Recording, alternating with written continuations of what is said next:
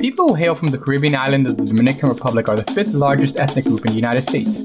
Their contributions to the American fabric of life are felt daily in every industry, including politics, sports, entertainment, law, and medicine. And while they've changed the face of places like Boston and New York, they are energizing all kinds of places around the nation and the world.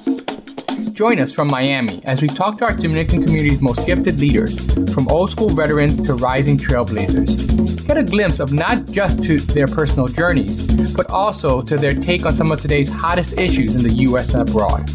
Whether it's about the history we've made or the history we're making, you're sure to learn something or someone that you didn't know.